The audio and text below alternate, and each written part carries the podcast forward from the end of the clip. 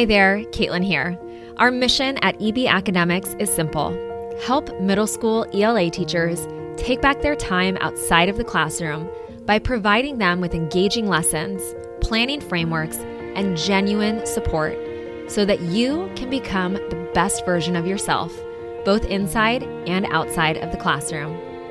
So if you think you might be ready to try something new because you know you simply cannot continue the way that you have been, then I'd invite you to take a moment to check out the EB Teachers Club, the EB Writing Program, or the EB Grammar Program by visiting the links in the description of the podcast.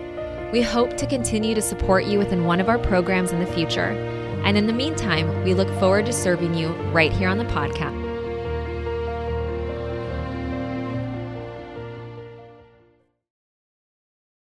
Well, hello, teachers. Welcome back to another episode of the Teaching Middle School ELA podcast. I am so excited today to be welcoming a very special guest who wouldn't necessarily be a guest that you would think we would have on our podcast. And I think what we're going to talk about today is going to hugely benefit you as a middle school English teacher. So today we have Dr. Frederick Buskey, who is the host of the podcast called the Assistant Principal Podcast. And Dr. Buskey talks all about strategic leadership and working with assistant principals and admins in ensuring that they are successful leaders of their schools. And a lot of his principles that he shares with leaders is absolutely pertinent to you as a middle school English teacher as well. So, Dr. Buskey, I'm so excited to have you on the podcast. Welcome and thank you for being here. Caitlin, thanks a lot. I'm so excited, and I'm excited to be back uh, in front of middle school teachers because middle school is where my heart is. Uh, I fell in love with teaching middle school, my first job, and was part of a really high performing middle school team. So I'm really excited about the work you do and to be able to talk to your audience. So, you know, our challenges with middle school students then. yes, it's the squirrel factory. That's a great, great analogy for for middle schoolers for sure. And just a random side note. So, Dr. Buskey, I was listening to one of your past episodes, and you mentioned something about the University of Findlay, and that's actually where my husband went to college. You know a lot of the same people, and one of my husband's teammates' dads, right, was your former principal. Is that correct? Yes. Yes. yes. so talk about a small world right? We're all connected somehow in some capacity um, and i just love that so much. So before we dive into the episode can you tell us a little bit about your experience? You have so much wealth of knowledge and experience in all of the different capacities and areas that you've worked in um, in your life and just your mission in supporting um, leaders in their roles. Can you talk to us a little bit more about the work that you do and your background so I was 17 years in K 12 teaching and administration. And I always do a full disclosure. I was actually never an assistant principal. So I went from being a middle school social studies teacher to being a special ed coordinator at the county level.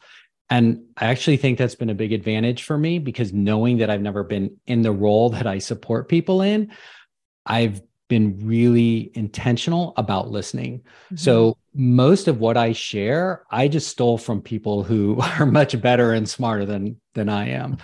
so I did 17 years in K-12 and then I moved into higher education and spent 13 I think 13 years in principal licensure programs, um, most of the time coordinating those programs and helping with redesigns and then teaching and I was at Western Carolina University, which is where I live now in the Appalachian Mountains in the far western part of North Carolina, and then also at Clemson University, which a few people may have heard of. yeah, I've never heard of that school at all. I love it. You have just such a, a great um, and unique background, I think that is really helpful in serving leaders and people who want to grow in their leadership. Um, can you talk to me just a little bit about kind of your four essentials in establishing you know some great leadership uh, routines qualities things that are going to help us that we'll dive into more specifically in the episode today. Yeah we had talked um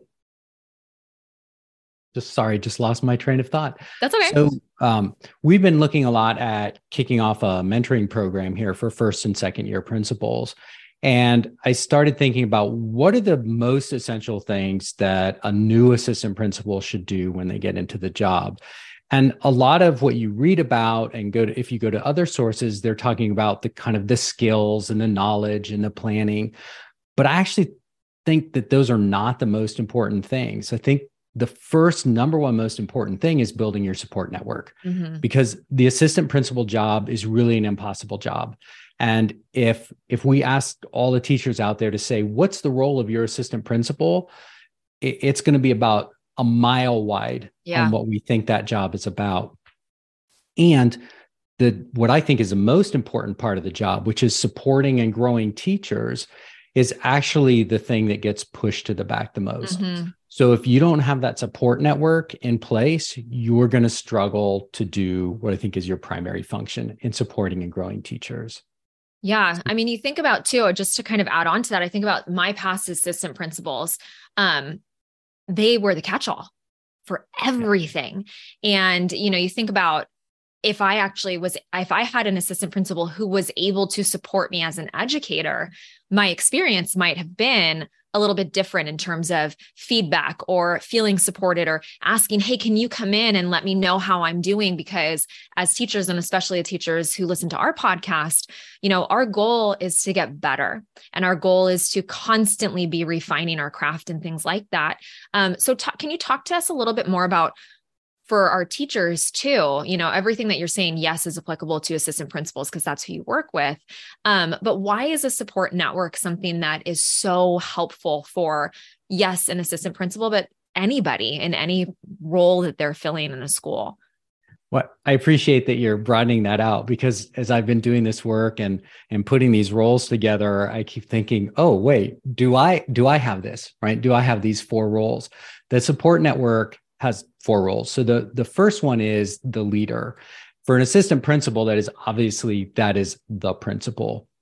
And I think to a large extent for teachers, it's the same, right? You get dropped into a school. And so I like to think of us as being seeds. And so we get dropped into a school, that school environment of which the principal is really in charge, that's like the soil that we get dropped into. And so for us to to grow and become lush and fulfill our potentials, we need good soil. But the reality is, we don't always get dropped into the greatest soil, right? There are all mm-hmm. kinds of dynamics going on in schools. And yeah. sometimes you get a new principal that still has a lot to learn. Sometimes you're lucky enough you get in a building with a fantastic leader, or you choose to go work with a great leader and then a year later two leader two years later that leader moves on. Mm-hmm. so we've got that first role and i'm a big gardener so i'll use those gardening analogies. Perfect. So that principle is like the the soil that you get dropped into. That's your leader. The second role then is community. And you think of community as being your peer group your peer network assistant principalship is a pretty isolating job. And so oftentimes assistant principals need to go outside their building and they should go outside their building mm-hmm. for their community and a lot of times outside the district and that can be really beneficial as well. Mm-hmm. I think for teachers they have more options. If you've got a great high performing team then you kind of have that built-in community. But it's also important for teachers to be able to get more perspectives and and get out there and hear from other people. And i think the role of the community is really to break down that isolation mm-hmm. to help you feel like you're not alone to be a safe space where you can be vulnerable. It's a place where people can help fill in the gaps that you may have in that soil right? So your principal is going to have strengths but they're also going to have gaps. And so when you have a good peer network that peer network can help fill in for those gaps.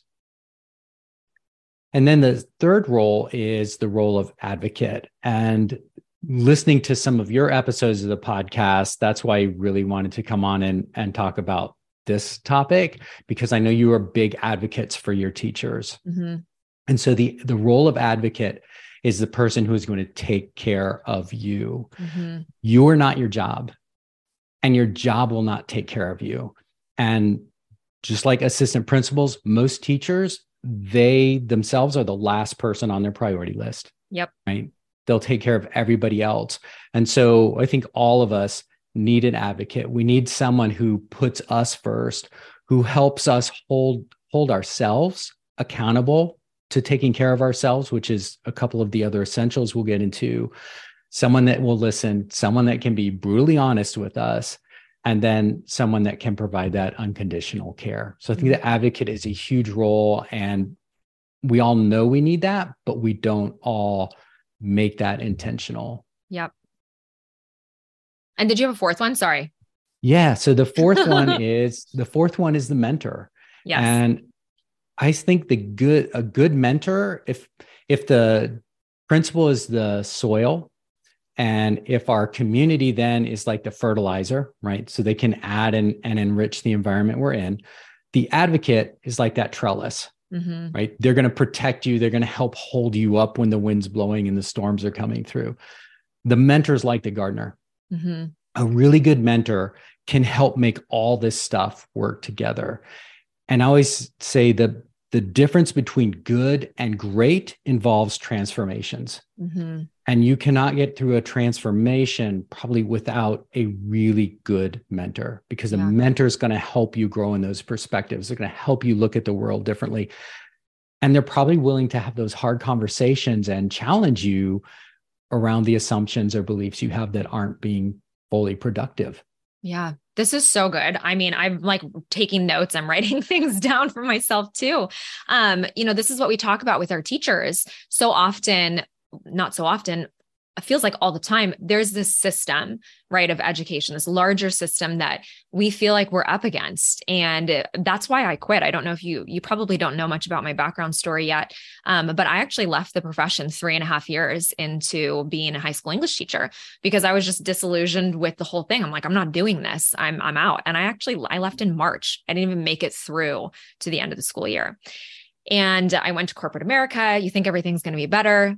It's not. The grass is not greener on the other side by any means at all. But when I came back, I knew that I needed to do something different, right? That something needed to change in order for me to have a different outcome.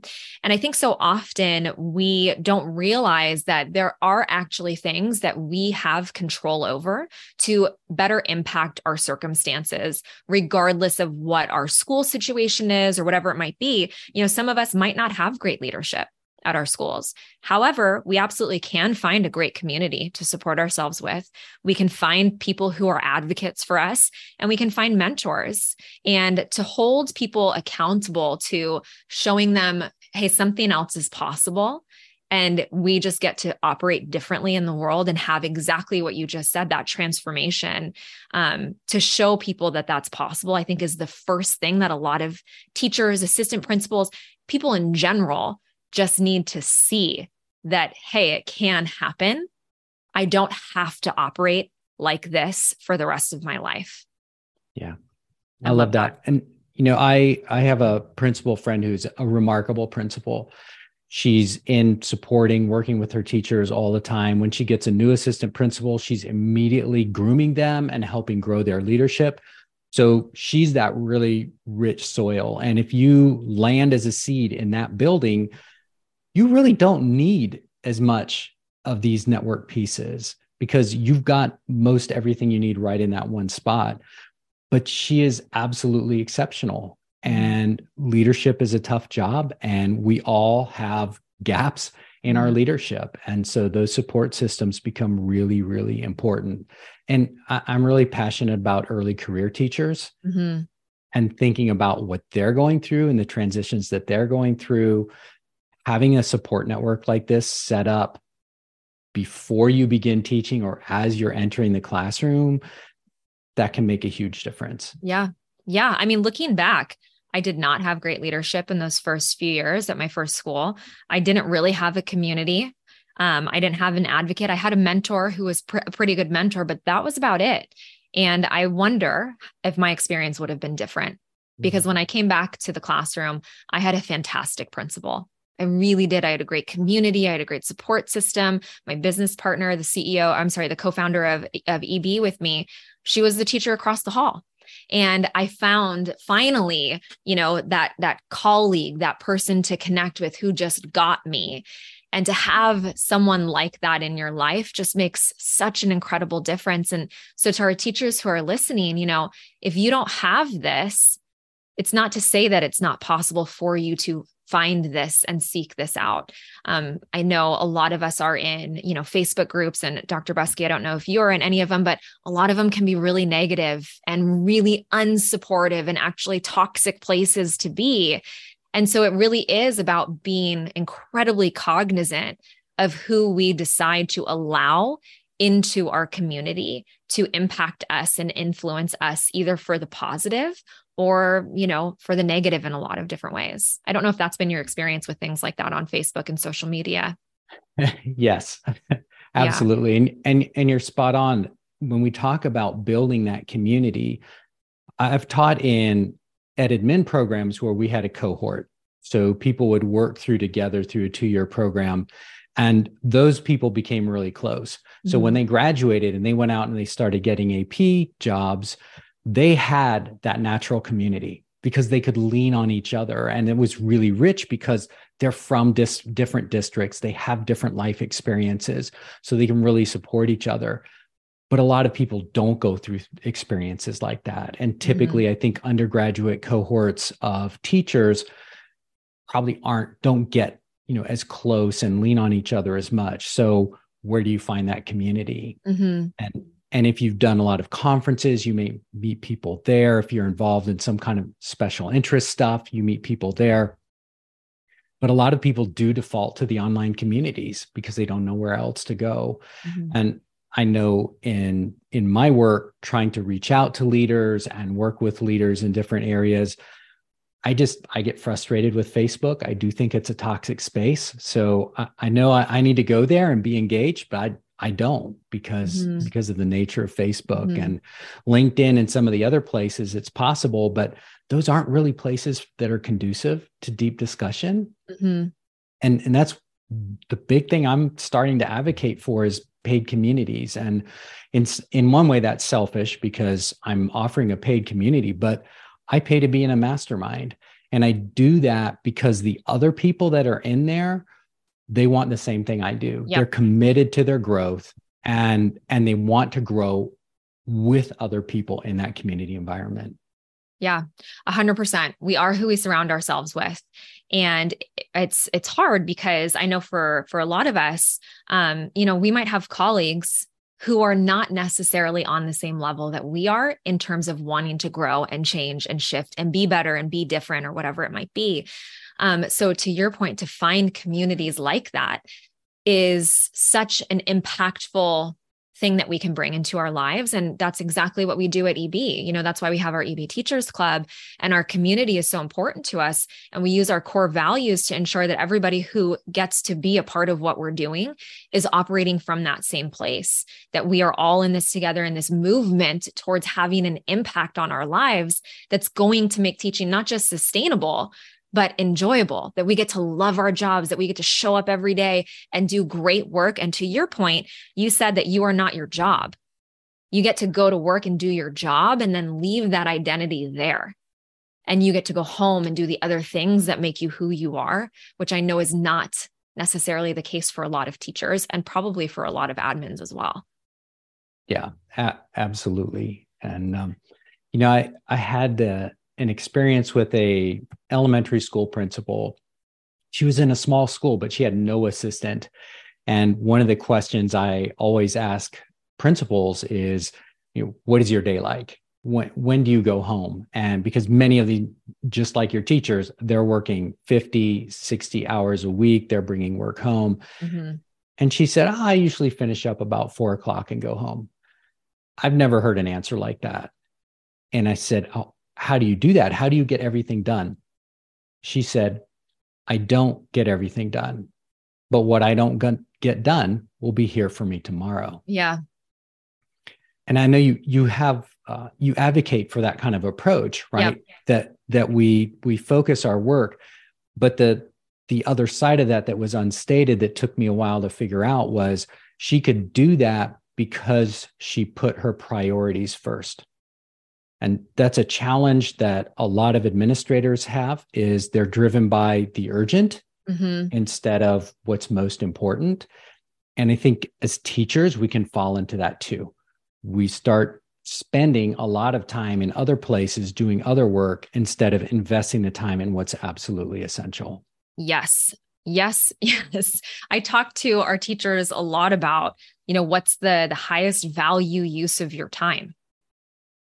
And it's not the, you know, making sure our classrooms look Pinterest perfect or whatever it might be. It's batch planning our content so that when we go to school, we know what we're teaching. We can make adjustments for our students. We can meet the needs of all of our kids and we can leave school at 3:15 because we're focused on the standards. We're hyper focused on the thing that actually matters, not, you know, the thing that we saw on TikTok that we're like, oh, that looks cool, but doesn't actually address the standards at all for our students. Um, and I think it takes discipline to operate from that place and to kind of exist in the world in that way, which is hard for a lot of people. But once, to your point to that word, once you make that transformation in your life, you look back and you're like, what was I doing before? Because now it just makes so much more sense to me. Yeah. Um, can you talk to me? Sorry, were you going to say something? Yeah, yeah. I want to go back because this whole time I'm just flashing back to my own middle school teaching experience.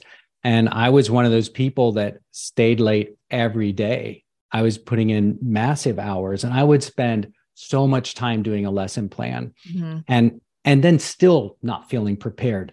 And I remember so many times I would be just feeling pressured and you know kind of high strung and getting stuff at my desk done at my desk as the kids were were moving into classroom and it was only later where i really started thinking about and learning about this idea of greeting kids mm-hmm. i mean i mm-hmm. loved my kids and i had good relationships but i was never at the door welcoming them every day when they came into the class because i was still in planning phase even after i'd put in all that time yeah and going back to community caitlin if teachers can think about making that transition, right, of being frenzied like I was and always sacrificing and giving up other things and and knowing that there is a community like yours there and we know there are lots of people listening that value your stuff that are loving it that are using it but are kind of afraid to take that next level of commitment to actually join a community because that mm-hmm. sounds a little bit intimidating. Sometimes it's the money, but it's also just making that commitment to do yeah. that. Mm-hmm. I wish I had had something like that available when I was a teacher. Yeah. So I just encourage people listening try a community out because if you get into a community with people that have shared values and you're getting more consistent support from wonderful people like you, that's going to make a huge, huge difference. Yeah, it changes the game. And I think about, you know, a silly analogy to, to I, I work out a lot. And, you know, a local gym recently opened um, finally after, you know, COVID and everything. And I remember the first class, we were all in person, like we finally all started taking our masks off. And I remember at the end of the class, like I was in tears because I was surrounded in community of people who were going after the same goal. And it's just such a powerful, like energetic existence to be a part of all of that towards something that we're doing together that it makes a huge difference in your life in one that the belief that you actually can do something different and to mm. have people cheering you on and rallying behind you and supporting you and to your point advocating for you and being your mentor um, i think that's what a lot of us are missing is community especially in today's day and age we think we have it in certain things on social media and online um, but i don't think we really have that deep true sense of belonging to something that's that's bigger than us yeah yeah and i wonder if if the community is not helping you grow is it really community yeah that's a great point. I like that a lot. I, I think we've all had that experience of feeling like we're swimming upstream. So I just want to teach my kids. I just want to be a great teacher, but it seems like I'm having to fight to be able to do that. And when you're in the right community, that is switched. Mm-hmm. And you feel like people are really helping you along and you're not having to fight that current. Yeah. That's a beautiful image. Thank you for sharing that. Yeah. Um, so that's the support network leadership, community, advocate, mentor. Talk to us about kind of um, some of the other things that you have in terms of, you know, developing morning and evening routines. Like, how do these other aspects of what you talk about leadership um, apply to to what we're talking about today? So I think those other three essentials are the other three pieces that we can think about as as supporting and keeping us strong and keeping us healthy. And again, they don't have anything to do with the skills or knowledge of doing the job, but they're the things that are going to allow you to continue to thrive and not get burned out, to stay enthusiastic and passionate about your work. So the first is building that morning routine because this day starts with the morning and I think there are really a couple essential components to that. So, that first one is to make sure that you begin your day with movement. And some of us are really committed in exercise and we do CrossFit or weights or whatever it might be. Other people struggle with doing that kind of exercise. So, we're not talking about going to the gym for 90 minutes. We're just talking about getting up and moving. Mm-hmm. Maybe it's five minutes of really gentle stretching. Maybe it's 30 minutes of yoga. Maybe you want to go for a walk, whatever it is. We've got to walk and we've got to move because it's so essential to our physical health. And then also that influences then our mental health. Mm-hmm. The second component is meditation or prayer, some kind of centering that helps you still your mind and develop clarity for the day. And then the third piece is, I think, is setting an intention. Mm-hmm. I always encourage people to have a daily intention because if we just step into our day, there's all that stuff going on. But if we can set an intention, like today, I know there are certain students that I really need to touch base with. So I'm going to make sure today, and I'm thinking about this at, you know, 6 30, 7 30 in the morning. Today, those three students, I'm going to be there for them. They're going to know that I see them. That's my intention today. Mm-hmm. Or I know that teacher across the hall is really struggling. She's trying to take care of her mom who has cancer. And so I'm going to make sure I do something that's there for that teacher. So that intention doesn't have to drive your whole day, but it helps set you up to do something positive and to create not only a win for yourself, but a win for other people. Mm-hmm. You know, one of my mentors always says, We are where we put our intention. And when we have an intention, and even when we say it out loud, I think there's research around this that if we say an intention out loud, it's like 30% more likely to actually happen. Um, I don't know. I, that could be totally not true, but regardless, it it's a good, good, thought. It sounds good. um, but to your point, you know, it ensures that we're not just lackadaisically going through our days and the day to day motion of things. You know, we talk about with kids. I don't know if you have any children, but they say that the the days are long, but the years are short, mm. and it's really easy for the the days to just go by, and we get in the habit of just kind of doing the same things and nothing changes. But when we set forth an intention, it could be as simple as, "Hey, I'm going to check in with Bob today." And make sure that he's okay. It gives us also, I think, too, at least for me, I, I live a very purpose driven life. And I think a lot of teachers do. That's why a lot of us go into the profession is it realigns us to to our purpose. You know, why are we here? Why are we doing the work that we're doing?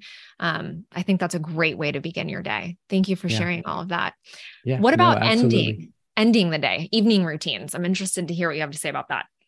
Yeah, so this is one I'm still trying to work on because I'm not very good at it myself. do as I say and not as I do. yeah. Got to be transparent, right? so we know that people that cannot cut that day off, that don't have a way to let it go, are much more susceptible to burnout. Mm-hmm. You know, I was working with, I was actually working with some community leaders, and we were we did an activity on building your morning routine. We came back two year two weeks later, and everybody had set an intention for their morning routine. Said, "How did you do?" Only one person was successful. Everybody else struggled. So we started to kind of break that down. Well, what's going on?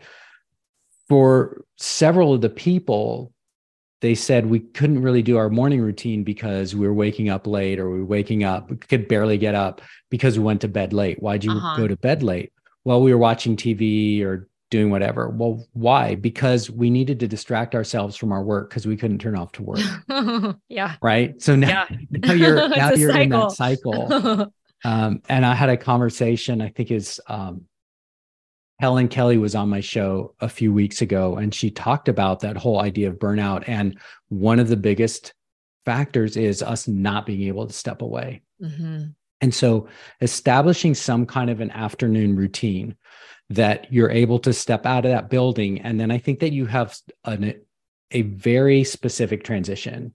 So, I know when I'm on the top of my game, my transition can be organizing for the next day and then reflecting on the wins and how the day went. And then I've got to go get out of my office, change my clothes, do something else and let it go. Mm-hmm. So coming up with something that is concrete like that. So you don't just go home and you're still bringing all that baggage home mm-hmm. is absolutely critical. Yeah. That I mean I'm thinking about myself. I I love I could I could work all day every day. I love working. I'm very much a, a high achiever, type A, all that stuff. Um, and I have a very difficult time at the end of the day. I mean, I, I stayed up and worked until midnight last night because I was just so in it. But I think that the concept that you just shared that was very interesting, that's what I picked up from what you just said, was having an actionable thing that you do that creates the change. So it's not like, okay, I've just closed my laptop. It's like, I got to do something else to signal to my brain, like, we're shutting off now and we're not doing this anymore. Um, that's really powerful. What is, did you share something that you do? What do you do at night? You change your clothes? I used to be really bad when, about changing my clothes. I'd come home and I'd stay in a tie and button down shirt yeah all night long i have no idea why but i never i didn't make that transition right which is a really bad habit mm-hmm. so so now when i'm done i do i change my clothes and yeah. i work in my home office and i think covid kind of blurred a lot of lines for us sure. and a lot of us work at home mm-hmm. assistant principals checking email your teachers are y'all are checking email we, i know mm-hmm. you are yeah and you're doing other things and and in, we shouldn't be doing that. But if you have to do some kind of work at home after hours, you need to put a box around that. Mm-hmm. Don't sit on the couch watching Netflix with your computer open scanning the email. You're mm-hmm. you're just destroying the line between your personal life and your work life and in the long term that is going to help burn you out. Yeah. Gosh, this is so good. I mean, I'm just thinking like all this comes down to for me the word that keeps coming to my brain is discipline hmm. is the discipline in setting those boundaries and sticking to them and for a lot of us that's hard like you just look at us in general as humans it's challenging to stay disciplined so i think of other areas of my life that i work really hard to stay disciplined in simply to exercise that muscle right so i make my bed every single day something super basic, super simple, no excuses, get up. I said my my word to my phrase to myself is get up, dress up, show up. So even if I don't want to get out of bed, I say that get up, dress up, show up, I'm out of bed. Um, and then I make my bed. And at night, I spend 20 minutes and I just straighten up the house. Every, you know, no excuses. You do that. Um, and so, like, really trying to lean into that discipline muscle to be able to do exactly what you just said of no, I'm going to close my computer. I'm not going to sit on the couch and watch Netflix while I'm working or looking at my phone, which is the same thing, and answering emails there, or maybe not answering them, but looking at them. And now I have this thought in my brain of this email that a parent sent to me that's now distracting me from being present to my life with my family. That's huge. I love that. And some of the biggest joy in our lives comes from being fully present. Yeah.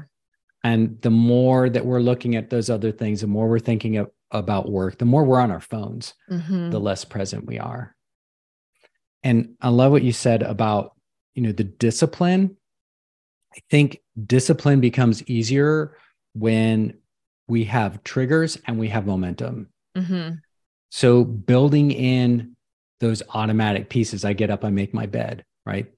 that's that's a win and then that triggers the next step mm-hmm. and then mm-hmm. if you can put three of those together now you have some momentum and it becomes so much easier and and i know i can look back on any week and based on how i started my morning i can tell you how the rest of the day went yeah. and how productive i was. And i, I want to make the yeah i want to make the point about the morning routine too. You don't have to do a 90 minute workout. Get up and stretch, move, go out and stand in your garden or whatever it is for five minutes. And then come sit down and sit in a quiet space and just listen to the stillness or read Psalms or something for five minutes. That's that's all you need to do. Mm-hmm. And you are going to be in a little bit better place. I do a daily leadership email and we send that out at 6 a.m. every morning. So that when people do get on their email, I say, read that one first. Yeah. And at the end of everyone, we have a daily intention, right? What's something you can think about today? What's something that you can focus on that's going to help make somebody better around you? It doesn't take that long. In mm-hmm. 12 minutes, we can do it. And if we don't take our phone into the bathroom, if we don't take our phone into the kitchen, guess what? We're going to have 12 minutes back. Yeah. Yes. Yes. We all say we don't have time. That's just an excuse. And I, I just subscribed to your newsletter. So I'm very much looking okay. forward to getting my first one tomorrow morning. Caitlin, this is the huge shift. This, and this is the secret that I try to preach to assistant principals. It is not about time. As long as we're trying to manage time, we're we're never going to have enough. It is about managing priorities. Mm-hmm. So I try not to say I didn't have time because I had time to practice guitar. I didn't make it a priority. Yep. And that's not to beat myself up. That that was a choice. And if I choose to doom scroll or look on Facebook or whatever, that's a choice. Mm-hmm. Yeah. And when we say I don't have time, we are a victim to time. And so yeah. we are giving away all of our power, all of our control, all, all of our ability to change and impact our lives. Um, and that's tough, you know, for people to, to come to that realization. But when you do, everything starts to shift and change for you in your entire world. Yeah. So it. can I, can I share my three epiphanies? Yes. All right. And this took a couple years and, and they came from different sources but they've been really big in my life. So the first epiphany is you can't do everything. You can't. The second epiphany, which is amazing, is if you cannot do everything, then you get to choose what gets done and what doesn't get done. And I love it because it flips the whole narrative of there's too much to do and stress and this. No, wait a minute. If you can't do everything, then actually you get to choose mm-hmm. what gets done. You get to choose whether you're doing the bulletin board or planning that lesson or making that phone call to that parent. I, you choose. Mm-hmm. But then the third one is the hard one because the third one is that your choices reflect your values. Mm-hmm. And a lot of times we're choosing things that aren't in line with what we say are our values. Yeah. Yeah. And we are our values you know like if i think about and i don't know about you from a leadership perspective but at eb our val our company core values are our operating mechanism like if if the team has a question about something i'm like use our core values to make the decision because i mm-hmm. know that you'll make the right choice. And it's so much easier when you look at it from a business perspective right? The company has these values but then when you flip it onto you and you're like what are my personal values? And am i actually living in alignment with those values sometimes the answer is no. And that's hard because it's about us and we make it about us and we make it mean something about us and who we are and shame and all that stuff. But I think if we can separate from those feelings and just give ourselves the grace and the space to have the opportunity to live our life through the values that are important to us it just opens up a different world and a different way um, to live. I, have shared this on the podcast before. Um, my grandmother, who who actually just passed away a couple of months ago, always said to us, "You know, life is not a dress rehearsal." I'm sure you've heard that, but she mm-hmm. said it to mm-hmm. us all the time. And she was a she was a teacher for 35 years, and that's just so true. And every decision that we make every day um, impacts the the reality of our lives and the world that we create. So i find myself constantly asking you know does this choice serve the person that i want to be? And if the answer is no it makes it a lot easier. Yeah. Well, and i think the other part of that is just to be more intentional about the choices we make even when they're bad choices at least own them. And again that's yeah. not to beat yourself up but none of us are perfect. And I really didn't need to eat that third peanut butter cookie today that was on the counter. I didn't need to do it, but I at least I was intentional. And I said, okay, am I going to eat mm-hmm. that? I know I shouldn't, but yes, I am going to make the decision to eat yeah. that. So now I own that decision rather than all of a sudden all the cookies are gone and I didn't even think yep. about it. Yep. We just have to live more intentionally. And that's why that mm-hmm. morning routine and the afternoon routine are so important. Yeah, I love that. Okay, we have one more. The last thing that you wanted to talk about in terms of your four essentials is developing structures to support consistent reflection, and I think that's a great kind of spot to to wrap everything up and bring it home. Talk to us about this. What does this mean? What does this look like? If you're a teacher, the the biggest way that you're going to grow is through reflection. If if you can't self-reflect, you are not going to grow because it's the self-reflection that leads us to reach out to people like you and mm-hmm. to say, hey, something has to change, right? If we're on autopilot, we never even realize that. So self-relate self-reflection is really the core characteristic of growth. But we live in a world that is so fast and so full that if we don't intentionally create routines and create spaces for us to reflect, then we won't do it. Yeah. How do we do that then? What do you do? perhaps the the biggest thing for me is journaling in the morning. Mm-hmm. So I I I did a course. Any creative, I think, should do this course. Um, it's called the Artist's Way.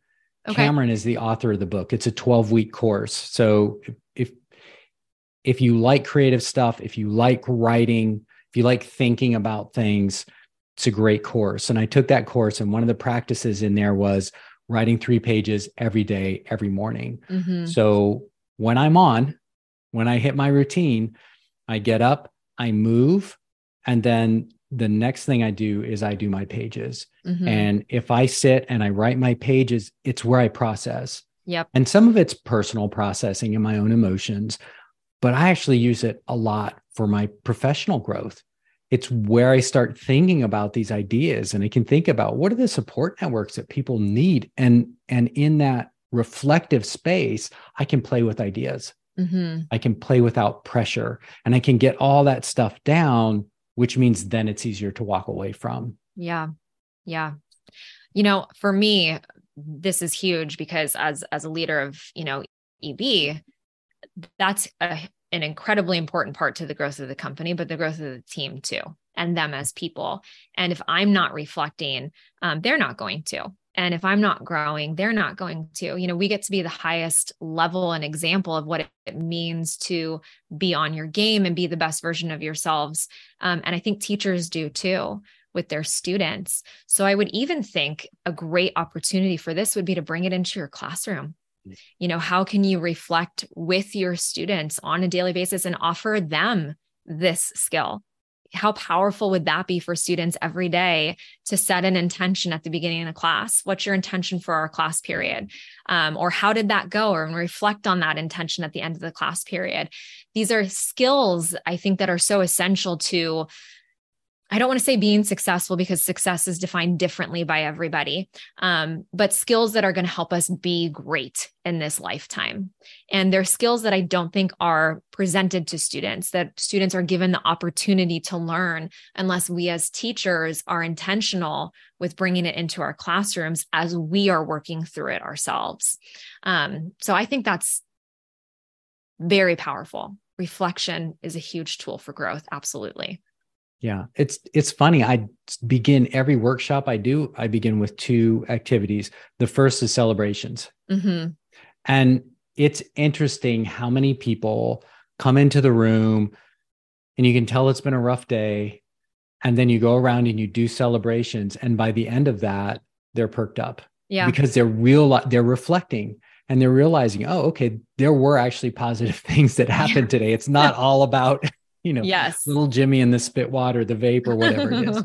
right they can they can find the joy in things and then the second thing i do is here's what the workshop's about but what do you need to get out of today yeah so again we can set that intention caitlin my yep. my favorite reflection times when i was in schools was with my superintendent on a Friday afternoon.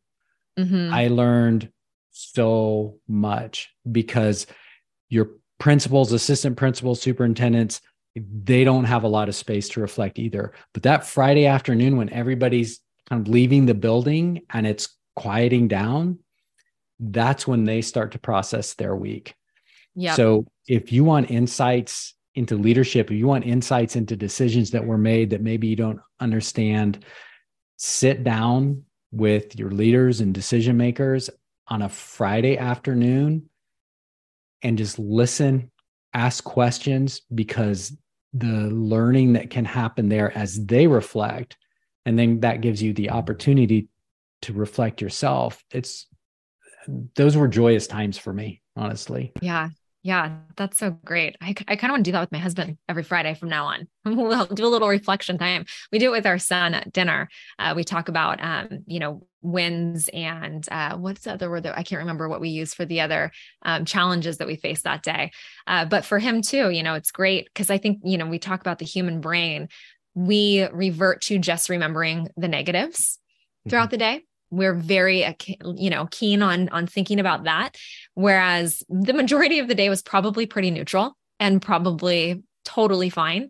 Um, so to bring the awareness to to those wins we do that with our team too and it's very very powerful exercise um, Dr. Buskey, is there anything that you want to leave us with at the end of this conversation? Where can our teachers find you? I've subscribed to your newsletter because I want to hear your words of wisdom every single morning that I wake up.